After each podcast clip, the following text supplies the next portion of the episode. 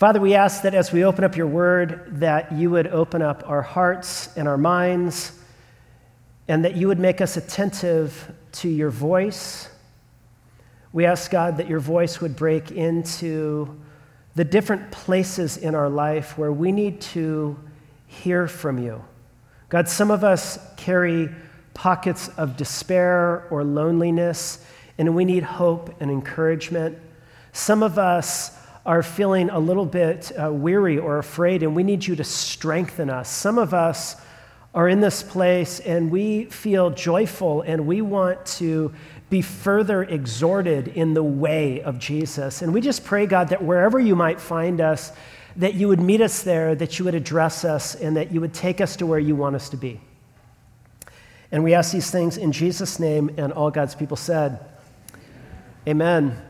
So, if you're joining us for the first time today, we've been in a series over the last few months now in the book of Acts. And actually, next week we are going to be concluding our series in Acts. And then the week after that, did somebody hoot about conclusion of the series? Um, we're not going to, was that you, Sawyer? I'm sorry. No, I'm just, we're not going to call him out, Sawyer. Um, but but we'll be beginning a new series after that entitled Human. And so uh, I'm really looking at that. I'm lo- really looking forward to that series. We're going to be talking together about kind of what does it mean to be human? Who am I? Why am I here? And so on and so forth. And so those are some of the discussions we're going to be having in the weeks to come. But today, as we, as we come to the second and our last in the series in Acts, we are going to finally address a topic that I know so many of you have been waiting to hear. I know you know, throughout this series, we've been looking at different aspects of evangelism, what made the early church effective in their witness to Jesus. And some of you have been like, you haven't covered this topic, and you, have been, you've been waiting, you've been waiting for this topic. It's one of your favorites. And you're like, when is he going to finally talk about the judgment of God? So today, we're going to be talking together about divine judgment.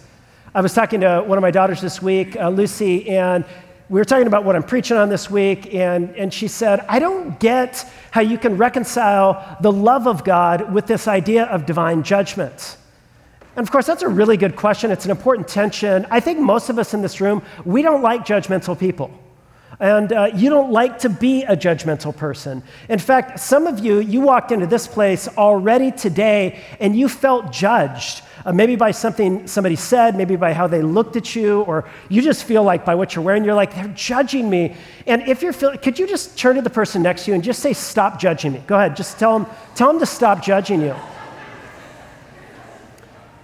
Of course, many of us know also from the Gospels that one of the most compelling and beautiful aspects of Jesus was that, unlike the religious leaders, the Pharisees, Jesus didn't have an air of judgmentalism. He seemed to welcome outcasts, people who have unput together and broken and conflicted lives. And Jesus welcomed them to himself. And some of you, like, that is the Jesus you came to discover. And you're just like, how do I reconcile that with this idea of divine judgment?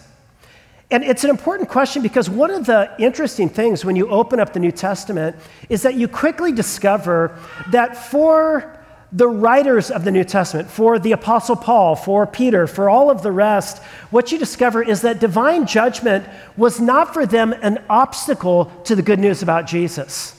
For some of us, it is. We feel like, I, can we get past that one and just get to the good stuff? But for them, it wasn't an obstacle to the good news about Jesus. For the early church, it was a very central aspect of the good news about Jesus. In fact, there's a little vignette we looked at a few weeks ago uh, where Paul is preaching the gospel to a bunch of Athenian philosophers. And he goes off and he goes on this long kind of sermon and he's quoting their prophets and their poets and all this stuff. And it's this brilliant thing. And he reaches the climax. He comes to the very point of his sermon. And look what he says These times of ignorance God has now overlooked, but now he commands all people everywhere to repent. Why? Because he has fixed a day on which he will judge the world in righteousness by a man whom he has appointed. And of this he has given assurance to all by raising him from the dead. In other words, at the heart of the Christian gospel was the fact that God raised him from the dead, that Jesus had been raised from the dead. And what Paul says is God raised Jesus from the dead and appointed him as judge.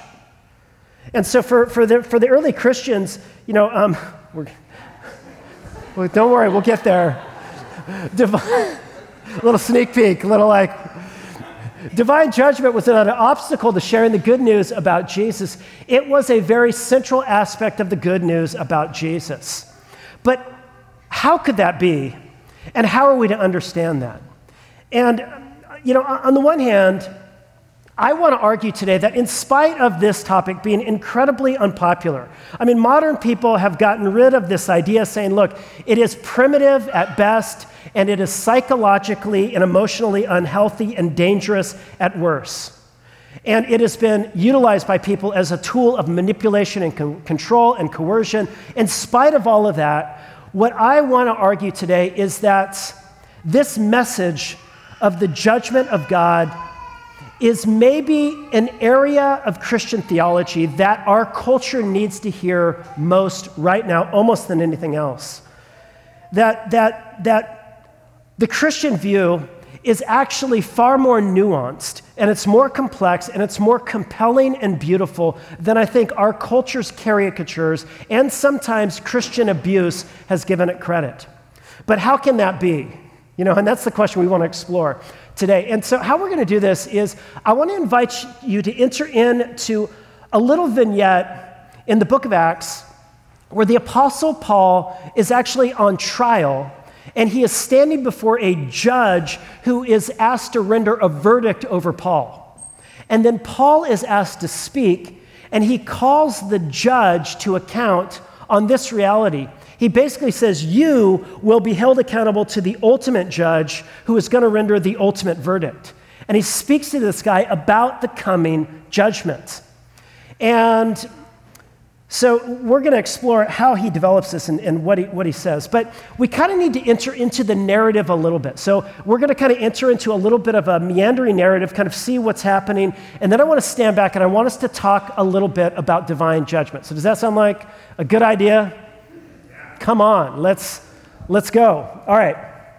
So, uh, so, to set the story in context, you remember last week we talked about how Paul departed from the city of Ephesus. He said a final goodbye to the elders.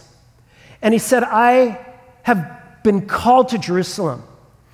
You see, Paul had gathered a financial gift from a variety of different Gentile churches to bring to the church in Jerusalem because they were suffering under famine. And for Paul, this was incredibly important because it would show that the Gentiles viewed the Jews as true members of the same family that God had brought them into. And so he was going to Jerusalem to deliver this gift.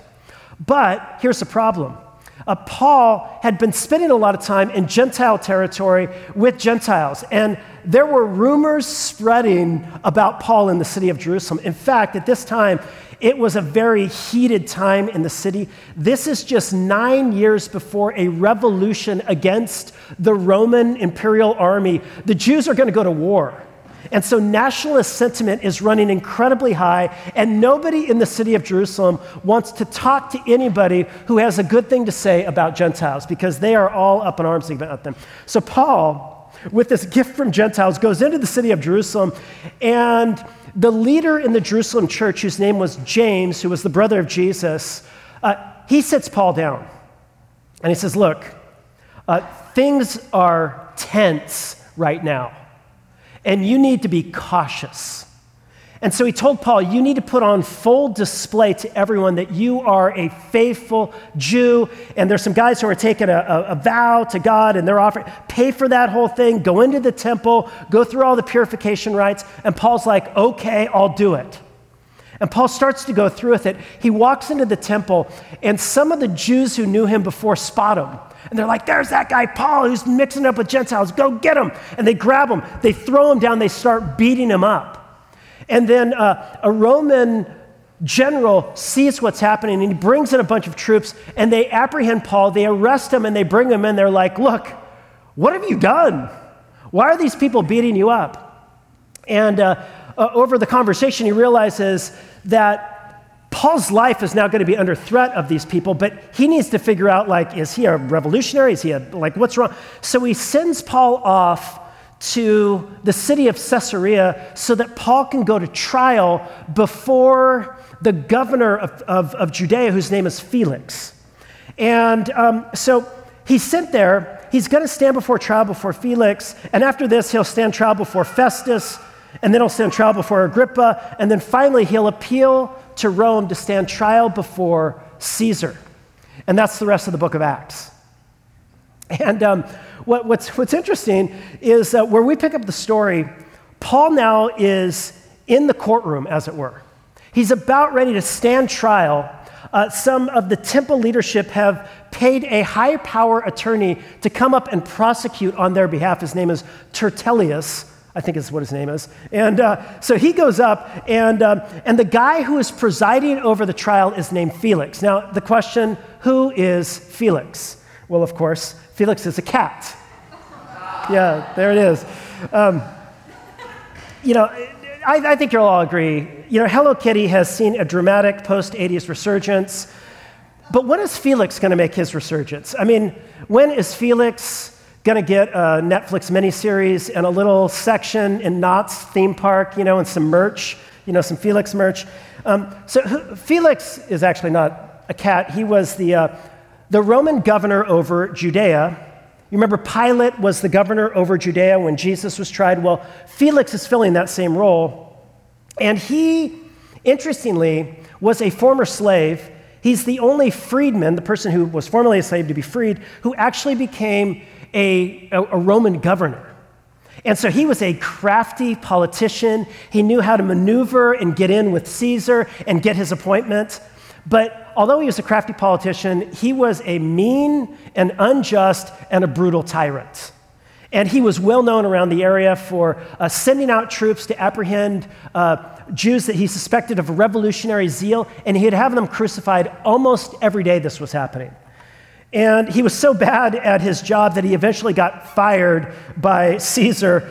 And uh, the Roman uh, historian Tacitus said this about him. He said, quote, Practicing every kind of cruelty and lust, he wielded royal power with the instincts of a slave, which was essentially his way of saying he was unjust and he was cruel. But not only that, he was also an immoral man who was controlled by some unbridled lusts and passions. You know, uh, the story is told he. Um, there was a, a neighboring ruler who was married to a young teenage bride whose name was Drusilla. And he encountered her. He's like, oh, she's beautiful. I've got to have her. And so he starts seducing her and trying to lure her with promises of money and power. And then he even hires, as the story goes, a magician to cast some spells to get her, you know, I guess like some, you know, Harry Potter style, you know, spell to get him. Anyway, um, and he, he ends up getting her to leave her husband and come and be his fourth wife. And so Felix is not, a, he's, he's immoral, he's unjust, and this is who Paul now is having to stand before as judge. And so the trial begins, and the first to speak is the prosecuting attorney, and listen to what he says. Uh, he begins like this He says, Since through you we enjoy much peace, and since by your foresight, most excellent Felix, he's beginning with flattery as they did, uh, re- reforms are being made for this nation. And in every way, everywhere, we accept this with all gratitude, which he's totally lying. Felix was a train wreck of a governor, and everyone knew that. But they did, they're trying to butter him up. And now they turn to the accusation. But to detain you no further, I beg you in your kindness to hear us briefly. For we have found this man, Paul, a plague, one who stirs up riots among the Jews and throughout all the world. And this is the ringleader of the sect of the Nazarenes. He even tried to profane the temple, eh, but we seized him. By examining him yourself, you will be able to find out from him about everything of which we accuse you. So he finishes his case. And now it's Paul's turn to give his defense. And listen to what Paul says in response. When the governor had nodded to him to speak, Paul replied, Well, Knowing that for many years you have been judge over this nation, I cheerfully make my defense. you can verify that it is not more than 12 days since I went up to worship in Jerusalem. This wasn't that long ago. There were eyewitnesses. Go verify it yourself. Uh, and, and they did not find me disrupting or disputing with anyone or stirring up a crowd, either in the temple or in the synagogue or in the city or anywhere else for that matter. I'm innocent as the day is long. He says, Ask anybody in town. And uh, he says, Look, though, if I'm guilty of one thing, it's this. He says, uh, I will confess to you this. This is my guilt. I am guilty of being a follower of Jesus. And he steps up and he uses this opportunity to bear witness to Jesus. He says, According to the way which you call a sect, I worship the God of our fathers, believing everything laid down by the law and written in the prophets, having a hope in God, which these men themselves accept that there will be a resurrection of both the just and the unjust. And so I always take pains to have a clear conscience before God and man. Now, it's a pretty straightforward case. Uh, there's no evidence, there's no testimony against him, and Felix is asked to render a judgment. But it's interesting because he, he, he sort of he, he pauses, and even though it's clear what should be done, he does nothing.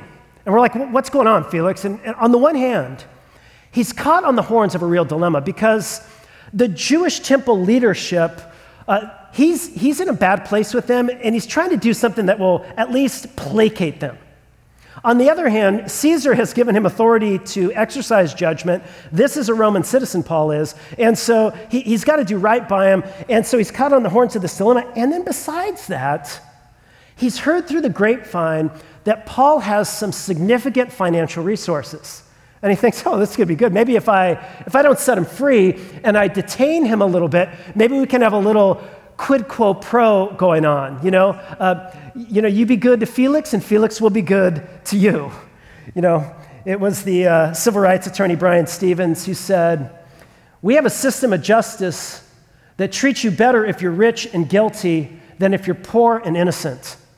Wealth, not culpability, shapes outcomes.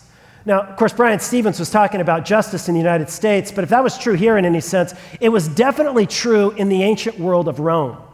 You know, it was wealth, not culpability, that made the real difference. And it makes a difference for Felix. He's like, look, so he'd bring back Paul. You know, you heard it in the reading. He's like, come on, uh, you know, give me a little money and maybe we'll think about letting you out. So Paul is stuck now. He's Going to be chained up, probably, but he's given some freedom. Friends can come visit him because, you know, he doesn't want to be too harsh on him. But it's at this point that um, after the case is done and Paul's kind of down, you know, in the prison cell or whatever, that he gets a call from Felix. And Felix and his wife Drusilla, it turns out, want Paul to come and deliver a little speech for them. And, you know, they didn't have Netflix back then, so sometimes the best you could do is get a really good rhetorician to come and spin some words and, you know, be all poetic. So they're like, bring him up. He's renowned, you know, for being an orator. You know, so they, they bring him up and they ask him to, to speak about uh, the, the, this Jesus story that he's been telling. And it's interesting because um, notice in our text which aspects of the Jesus story Paul highlights. After some days, Felix came with his wife Drusilla, who was Jewish, and he sent for Paul and heard him speak about faith in Christ Jesus. Come and deliver to us some faith and you know some stuff about faith. What does he share with them?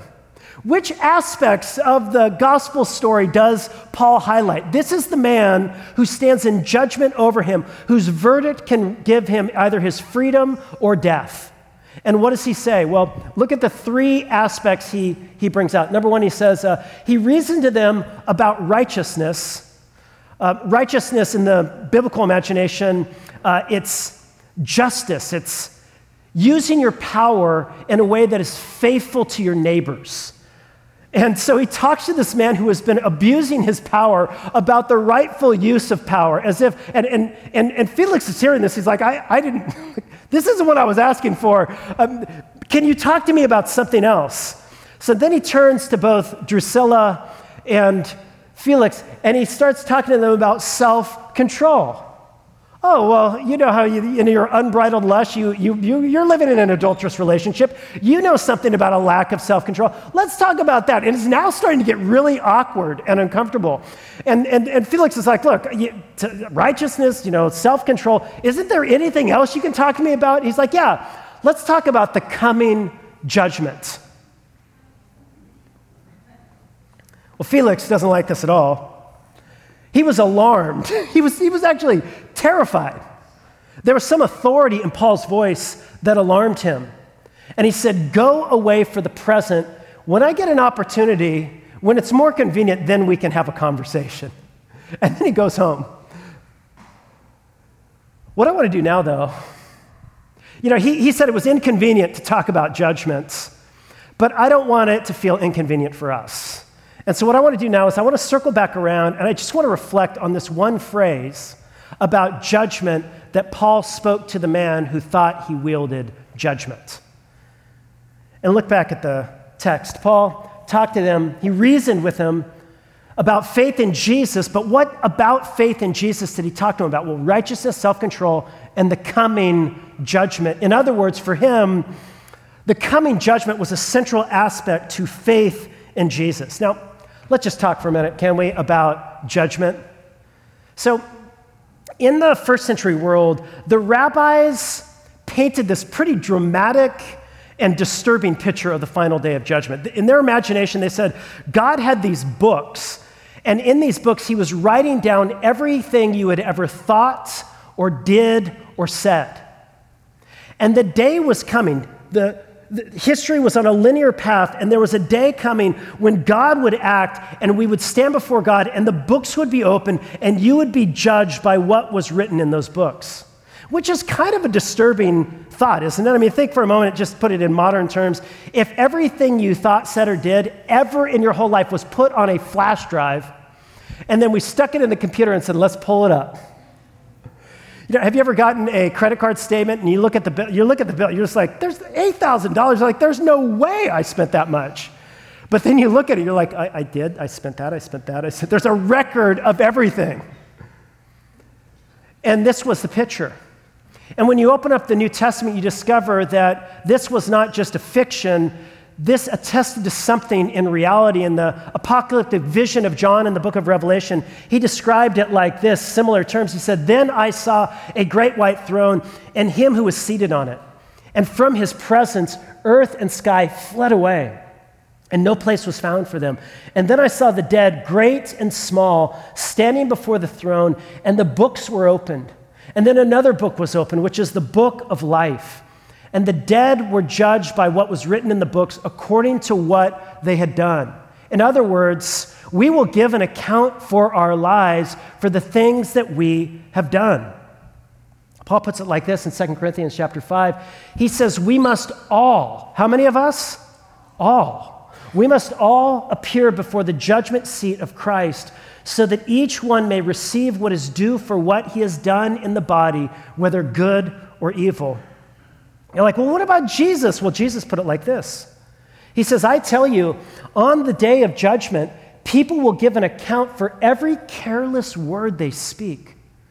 I mean, think about those disdainful, those flippant ways in which you've spoken about or to other people. Jesus says, We will give an account for our words that have done harm and damage to other people. For by your words you will be justified, and by your words you will be condemned. Now, at this point, somebody might say, Look, this is what I don't like about you Christians. You know, you're, you're always appealing to scare tactics. You know, it's kind of like uh, why, many kid, why many parents tell their kids the Santa myth. And why do we tell our kids about Santa Claus? Well, you know, you say, well, it's to, it's to stir their wonder and curiosity. It's like, well, yeah, but it's also a helpful tool of manipulation and control, right? Because it's November and they're misbehaving. You can say, Look, kid, you better watch out. You better not cry. You better not pout. I'm telling you why, because Santa Claus is coming to town. So get your behavior in order. And people are like, That's just Christianity. Like, Jesus is coming to town. You know, Johnny Cash, you know, sooner or later is going to cut you down, you know. And you're just like, like, this seems like manipulative and coercive, and isn't it like kind of damaging for people to live under this kind of threat and fear? And, and, and like, what are we even supposed to make of the day of judgment anyway? And how do we reconcile that with the love of God? Well, let me say three things. Number one, God takes judgment seriously because God takes our humanity seriously. Listen, you are not a case, you are not a disease, uh, you are not a highly evolved bag of molecules, the result of a mindless process that never had you in mind in the first place. You are a human. You have been created in the image of God. And you have a mind and an intellect and a will. And you, by God's will, have power and authority that you exercise in this world over your body and what you do with your body, over the responsibilities you have, whether as a teacher or a, plumber or a mechanic or any number of different professions where you exert some sort of power over other people and they're dependent upon you, you and I will be held accountable to God for what we do with our bodies and what we do with that which has been entrusted into our hands. And that's incredibly important and good news because it says that what human beings does matter. And you know, we live in a culture right now, this secular age that has, has it, it, in a closed system, and, and, and, and we don't really realize once we cut ourselves off of the anchor of transcendent justice, like where we will float next, there is no accountability to anyone anywhere, but God holds human beings accountable because human beings matter. You matter. What you do matters. What you say matters. And our lives will be open before God, and we will give an account for what we have done with our words and with our thoughts and with our actions. So God takes judgment seriously because he takes humanity seriously. Secondly, God takes judgment seriously because God takes justice seriously. You know, there, there, there, there was a book that I read a couple years ago. Um, it, it, I don't know if you've heard about this book by a great, brilliant Russian writer whose name is Alexander Solzhenitsyn. And he was a, a, teacher and a former soldier for Russia that got actually put into uh, the Russian gulags and Russian internment or prison camps for people who had said the wrong thing about the government. And the best years of his lives were absolutely stripped from him and destroyed, along with literally hundreds and hundreds and hundreds of thousands of other people who had done nothing wrong and whose lives were being stripped from them by the people who held power. And he wrote this book that Time magazine called the best work of nonfiction of the 20th century, won the Pulitzer Prize. But in this book, he does an expose of what he experienced in these prisons. And he highlights the radical injustice that he experienced. And there's this one chapter uh, called The Blue Caps, where he talks about the ways in which soldiers had like actually abused their power and in a gratuitous way were just torturing people for fun. And he, he talked about how after finally this season passed in Russia, he said, the people who did all of those crimes were never held to account. And he contrasted that actually with Nazi Germany, who underwent the uh, Nuremberg trials. And he said, in, in Germany, he said, 86, this was by 1966, he said 86,000 people had been held on trial, they had been exposed, and their deeds had been condemned. And he said in Russia, by that same time, there had not been 10. And he, he, he wrote about what, uh, how this would sabotage justice by not holding people to account. And he wrote this He said, Hey, let us be generous. We will not shoot them, we will not pour salt water into them, nor bury them in bedbugs, nor keep them on sleepless stand up for a week nor kick them with jackboots, nor beat them with rubber, rubber truncheons, nor squeeze their skull in iron rings, nor put them into a cell so small that they lie on top of one another like pieces of baggage. We will not do any of these things they did. But for the sake of our country and our children, we have the duty to seek them all out and bring them to trial. In other words, justice must be done. And then he said this not to put them to trial so, so much, he says, not to put them to trial so much as their crimes, and to compel each of them to announce loudly, Yes, I was an executioner and a murderer. We have to condemn publicly the very idea that some people have the right to repress others. When we neither punish nor reproach evildoers, we are simply protecting their, tri- their trivial old age, and we are thereby ripping the foundations of justice from beneath new generations. And listen, if God does not hold the universe to account, humans to account for all of the radical, I mean, the 20th century is the most bloody century in the history of humanity. And if humans are not held to account, we will end up shattering the very foundations of cosmic justice. And so, so judgment matters to God because justice matters to God. The, the preacher and writer Fleming Rutledge puts it like this She says, If sin is not exposed, named, and denounced, then there has been no justice and God is dishonored. So God takes judgment seriously because he takes humans seriously, and because he takes justice seriously. But let me just say this like, judgment, and we have to understand this. And I, I, think people miss this, but if you stop and think about it for five minutes, you know this is true. Judgment is actually not intention with God's love. Judgment is a proper expression of the love of God.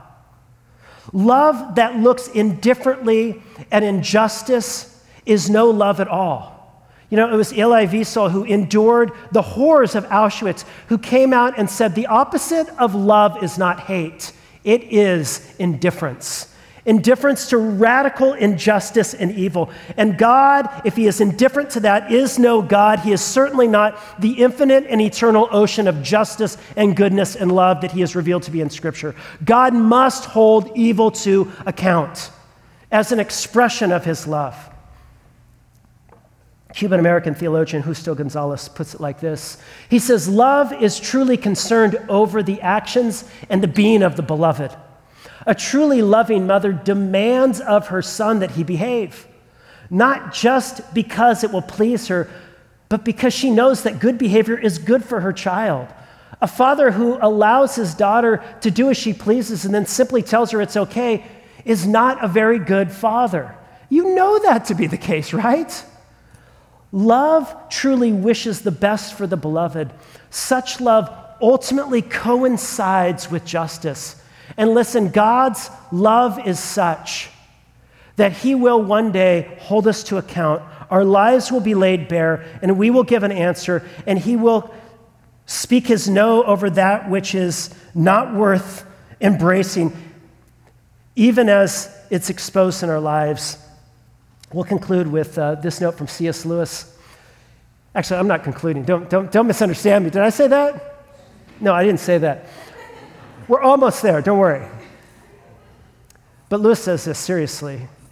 In the end, that face which is the delight or the terror of the universe must be turned upon each of us, either with one expression or with the other, either conferring glory inexpressible or inflicting shame that can never be cured or disguised.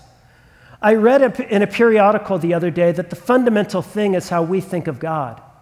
By God, it is not.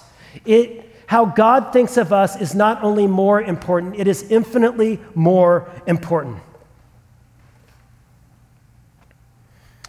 And so let me just conclude by making these three observations. This is sobering, isn't it? This is sobering news. That's why Paul, when he was referring back to the resurrection of the just and the unjust, he said, quote, I strive always to keep my conscience clear before God and man. Do you? Do I?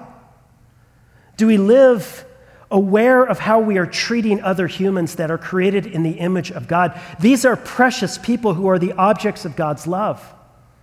Do we care how we speak about one another and to one another and treat each other and how we honor or, or don't honor the creator of all things? This is sobering. You know, I know it's common for Christians to think, and some of you might have this question. You're like, wait a second, wait a second. Like, I thought part of the deal with Christianity is that you get a get out of judgment free card. Wasn't that like part of the thing? Like, you know, um, you know, you, you, isn't salvation by grace? And like, you know, there's people that will stand and then not the rest of us because we have Jesus and he lets us off the hook. Like, what's, what's up with all this stuff about like, like, how do I understand this? Listen, salvation, make no mistake Salvation is by grace alone, through faith alone, in Christ alone. This world was lost and broken, and in ourselves and by ourselves, we are hopeless. We needed a power from outside. The creator of all things broke into this world in the incarnation of Jesus, and he took on the power of sin and death and darkness so that he might defeat all of that, so that we can be rescued and healed and saved. Salvation is by grace alone, through faith alone, in Christ alone. You are saved by grace, but you are not saved from having to give an account of your life, and neither am I.